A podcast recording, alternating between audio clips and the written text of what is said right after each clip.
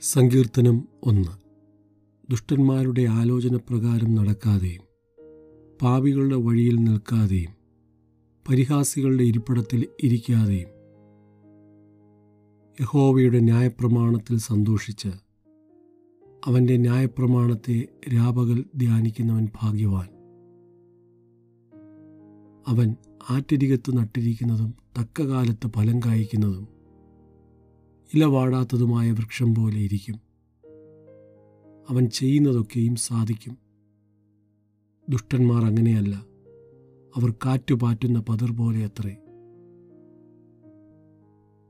ആകയാൽ ദുഷ്ടന്മാർ ന്യായവിസ്താരത്തിലും പാപികൾ നീതിമാന്മാരുടെ സഭയിലും നിവർന്നു നിൽക്കുകയില്ല യഹോവ നീതിമാന്മാരുടെ വഴി അറിയുന്നു. ദുഷ്ടന്മാരുടെ വഴിയോ നാശകരമാകുന്നു.